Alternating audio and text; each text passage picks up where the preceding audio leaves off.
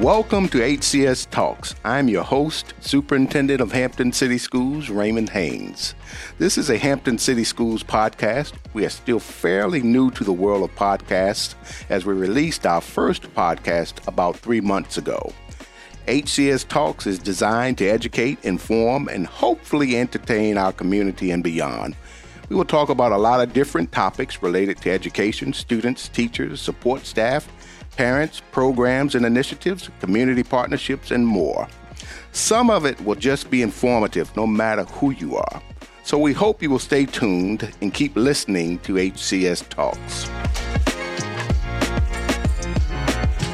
Today, I have the opportunity to sit down with one of our Kecoughtan High School alumnus, Mr. Ricky Matthews, who is now a meteorologist on Wavy TV 10.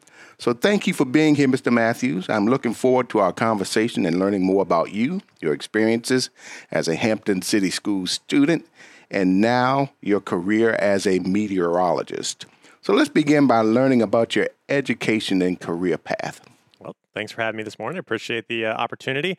I uh, I grew up in Hampton. Uh, grew up very close to Nickerson Boulevard and Fox Hill Road area. Uh, so I went to Phillips Elementary School, uh, and then Sims Middle School, and then eventually, as you mentioned, Kecoughtan High School, uh, which were all fairly really close and yes, uh, and great schools to go to. Uh, when I did graduated from Kecoughtan 2011. Uh, from there, I was looking around at colleges, and in 2011, there weren't many colleges in Virginia that offered meteorology. And a little backtrack, I actually wanted to do aviation somewhat too, but aviation's a very expensive field to get into uh, if you don't just straight up join the military, which is a great route to go. But um, so anyway, I wanted to do meteorology, decided on that, and at the time, no college in Virginia had a program.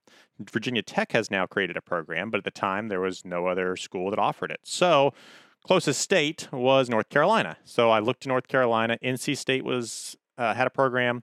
UNC Charlotte had a program, and I believe UNC Asheville had a program at the time um, looked around and just decided that Charlotte was the right fit for me and went to school in Charlotte for a couple years, had a couple internships there and uh, back here in Hampton Roads, and then uh, moved on to my first job after that. So Charlotte is a nice city too. Yeah. So you didn't it didn't entice you to want to remain in that particular area? Well, so the interesting thing about our career field, uh, at least with the broadcast sector of, of meteorology, is that basically each TV market is given a number one through I want to say it's 214. Number one is New York City. Right. 214 is, uh, I believe, somewhere out in Montana or North Dakota, and it's based off market size, how many people live there. So typically, if you're starting out, just like a, a lot of jobs, they want experience, and you're probably not going to get hired in Charlotte out of your first job. Right. Um, so uh, I ended up working in Bristol, Tennessee, which is uh, right there on the state line, basically of Virginia, North Carolina, and Tennessee half the city's actually in Virginia, half the city's in Tennessee. Um, so I worked there for a while, uh, about six to seven years. Got you know enough experience, and then an opportunity came up here in Hampton Roads at Wavy, and it was my home market. And I knew that I didn't really want to just jump around to a different city just to jump around to a different city. Right. Uh, and I wanted to live somewhere where I liked and, you know, had an interest. And I met my wife back in Tennessee. So, you know, I had to factor that into the decision making too. Uh, and so ended up getting the job here in Hampton Roads at Wavy, which is uh, based out of Portsmouth and Norfolk, and uh, it's been a great fit. All right. So your wife does she like this particular area? Yeah. Well, she she likes it on the days when it's nice and sunny and she can go to the beach. In the winter, when the sun sets at like you know four thirty, five o'clock, she's uh she's a little seasonal depression maybe kicks in a little bit. But yes, sir. you know the, the key is to to stay active and and keep finding fun things. That's been cool for me being able to show her different things that I went to. I mean, show her my old schools, show her where uh, we used to go get our Christmas tree, show right. her all these different things that we used to do back uh, when I lived here uh, growing up. And so that's been a neat opportunity. Excellent. That, does she still have family in Tennessee? Yeah, all of her family's uh, actually in Tennessee. How so. often do you all get back there? Uh, she gets back more than me. Um, but, you know, every couple of months, I would say. Uh, and it's close enough. Bristol's about six and a half, seven hours from here. Um, and so it's close enough to where you can drive, uh, you know, and it's a road trip for sure. Right. But you right, can make it there. All right. So tell me, what, when did you spark an interest in the weather? So my first recollection of anything weather related was back in second grade. Um, we had a, a, nor'easter come through. Uh, and for someone who's not familiar with what a nor'easter is, it's basically an area low pressure that forms off our coastline. Typically, it gives us some wind and some rain and uh, sometimes tidal flooding. But if you have enough cool air, sometimes you can wrap in some snow to these nor'easters. And that's what happened with this one. It transitioned from rain to snow. And my mom vividly remembers my second grade teacher letting me call home. Uh, I believe it was Miss Kleinhens, and letting uh, to, to, tell her that hey, it was snowing. It wasn't snowing anything crazy. It was just like some flurries. But to me, that was really exciting, right? Because I kind of knew that that was going to happen, and so that was my first kind of idea of uh, oh, the weather is changing, and you can kind of predict it into the future. Um, and so from there, uh, my second biggest memory, which may be familiar with with some listeners, was Hurricane Isabel, yes. which was in fifth grade uh, for me, 2003, September 18th. We just passed the 20 year anniversary, which is hard to believe, uh, of Isabel. And I remember looking on my teacher's computer at the Hurricane Center website and looking at the storm track, and then getting out of school that afternoon and knowing there was no way we were going to have school for a while after that storm. Um, and we just found some home videotapes of me during the storm and kind of talking about what was going on and trying to explain what was going on. And of course, our so you were flooded. doing some broadcasting back yeah. then as a fifth grade, kind of back in fifth grade. Um, I'm thankful I get paid for it now, but uh, back in fifth grade, I was you know doing my best Jim Cantore impression, or uh, uh, for wavy viewers, our best Andy Fox impression, yes. standing out there uh, in the weather. So nice. So you mentioned aviation as well. That was a or continues to be an interest of yours yeah. too. So, are you doing anything with that? Uh, so my grandfather was Air Force. Uh, he spent 30 years in the Air Force, and then he transitioned to U.S. Airways, uh, which at the time was, I believe, Piedmont Airlines back in the day. Um, and so he flew and then kind of gave me the aviation bug per se. So back in 2011, when I was still a senior in high school, I actually got my pilot's license. Um, and so, f- Wait, you got your pilot's license? Yeah while you were still in high school. Uh huh. That was my senior year, so had to do it before I went to college because uh, I was taking the uh, the classes per se and, and, the the flying out at actually Langley Air Force Base mm-hmm. back when they had an aero club there, uh, and so I was doing all that my senior year. Uh, which which was interesting, you know, putting that on top. I remember I was in physics class, and um, um, Coach Chrisman uh, at Kecoughtan High School, yes, he was a former Air Force pilot as well. And so one day I was there in physics class, finished all my stuff, and I was just studying some aviation things. And we had these flight computers. They're called E6B flight computers. Basically, they're um, they don't look like calculators, but they're kind of instruments that allow us to calculate different things in the air.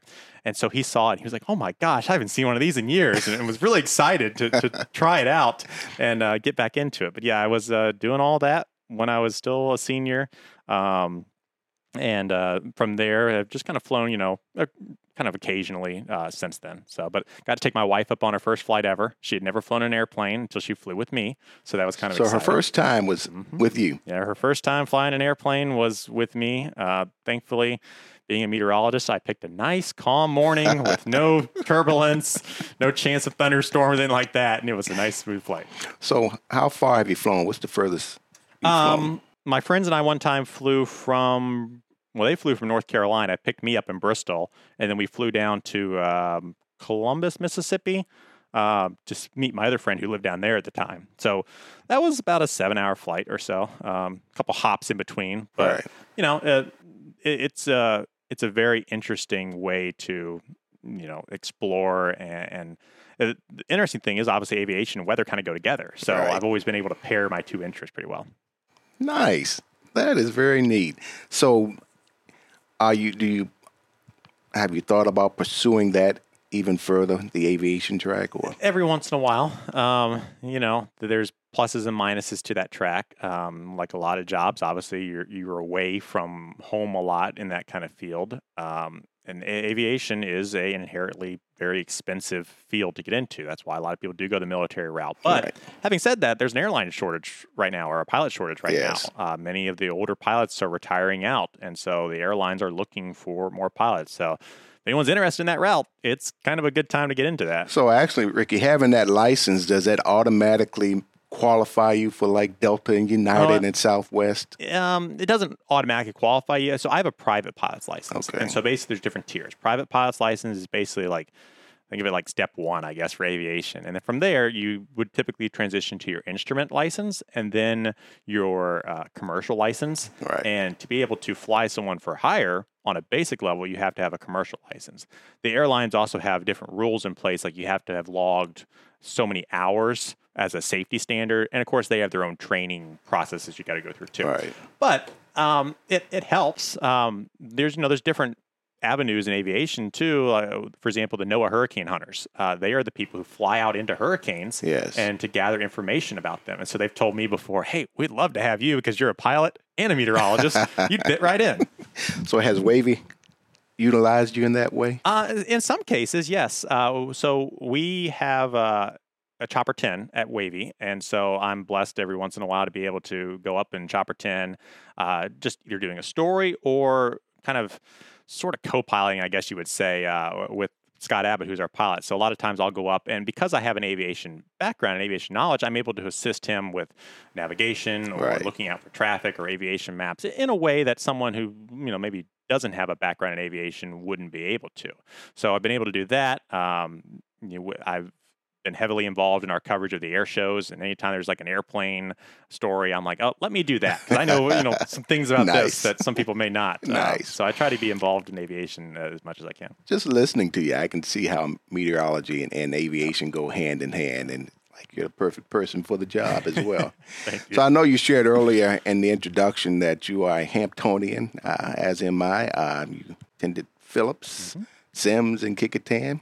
So share with the listening audience how Hampton City Schools has helped shape you into the person you are today. So, uh, as I mentioned earlier, second grade was probably my first recollection of weather, and I think all throughout elementary school, it was the teachers being allowing me to explore my interests that really helped, and then that transitioned to middle school. Um, Dr. Caggiano, who what's it, I forget his role now. Um, He's the deputy superintendent and chief of staff was now. so at the time, he was our principal at, at Sims Middle School. And so uh, Sims would do morning announcements, and initially we were doing them over just the intercom system. And he was like, "Hey, does anyone want to do weather? You know, come find me and reach out to me, and we can do that." And so. I was the person who said, I'll do that. and so then we transitioned to video announcements. And so uh, I used to do the w- the morning announcements, the weathercast on that, well, which transitioned into me being known as the weather person for the entire school, right? Uh, for multiple grade levels as well. The students ahead of me and the students behind me, So they from, knew me so as that. from there, a star was born. Uh, I guess you could say that, yeah. Um, so from there, um, going through through Sims, um, once again, having teachers who listen to me and encourage us to explore our, our interest and you know going through each of those different grade levels sometimes weather was mixed in uh, got to i believe it was ninth grade um, i remember uh, miss coolbear uh, she was our earth science teacher at the time and she always jokes now when I speak to her that I she's like he probably knew more weather than I did back in the day. Um, but you know we, we were able to uh, do hurricane tracking charts sometimes, and uh, having that interest uh, co-align with some of our curriculum really allowed me to explore what I wanted to do. It is, it's pleasing to hear you sharing the stories and me knowing the folks. Mm-hmm. You know, Dr. Caggiano and I work very closely together and have been connected at the hip for over 29 years now. You mentioned Coach, Coach Chrisman. Uh-huh. He has since retired, but he was there when I was principal at Kecoughtan, and Miss Coolbear is still there and Yep. still doing some great things. Are you able to share a memory from school or a teacher who may have impacted you in some way? I know you shared some examples, but any specific memory you may have in, in a way that an educator has made an impact on your life? Well, you know, I mentioned a lot of science uh, classes and stuff like that, but uh, obviously, education expands beyond just the science classes. I remember taking um, Spanish with uh, Hector Morales, uh, and took many years, and he made learning Spanish fun, Right. which very much benefited me back in the, once I got into college because I took four years at Kecoughtan, and I was able to place out of having to take it in college. So Right. it saved me some money and, and saved uh, a little bit of time there. Um, some of my government classes uh, were really fun. We even had journalism and, uh, and yearbook back at Kecoughtan, and I was involved in that. Um, and so all of those classes and, and you know teachers that I had over the years certainly bring back good memories. It's certainly pleasing to hear, you know, even in my role as superintendent, the impact Hampton has made on you in, in terms of preparing you for life in general. So that's one of the things we continue to focus on as we move to the academies model, I'm sure you're familiar with. And we often talk about the portrait of a Hampton graduate and ensuring young people a college career and life ready. But you just shared with us how Hampton City Schools has made learning relevant, made re- learning relevant for you to the point where you were able to further pursue your career interest as well as your interest in aviation as well. So, yeah. certainly pleasing to hear that, and we're certainly proud of you being a Hampton City Schools graduate as well. well thank you. Any hobbies or interests you'd like to share with the listening audience? I know aviation yeah. is an interest, but any other hobbies? As we mentioned, aviation. Um, obviously, our area is very heavily water involved. So, uh, my wife and I love to go out to Fort Monroe. Uh, I go paddleboarding out there a lot, um, kayaking, stuff like that. Being able to kind of explore that. Um, I'm involved in, in drone photography, um, you know, biking, stuff like that. So nice. It, our area allows us to, to stay pretty active. And you like being outdoors, it sounds like. Yeah, you know, I, I like being outdoors on good weather days and, and bad weather days. Uh, I may I may be the worst person to uh, give advice when it comes to hey, stay inside when there's a storm. Well, guess where I am? Probably not inside. But the difference is I know what the tornado is probably going to do yes. versus like everyone else. The so, predictability yeah, of it all helps yeah, you. Yeah. Any advice you would give to Hampton City School students who are aspiring to become a meteorologist? So, meteorology is very heavily uh, math and science oriented. Uh, depending on the field, though, that you go into, it's also communication uh, oriented. So I'll, I'll, backtrack a second to the math and science. Calculus is huge in meteorology, and I struggle with that. When I I didn't take many advanced math classes when I was going through Hampton City Schools, um, but when I got to college, I had to take Calc 1, Calc 2, differential equations, stats, all this.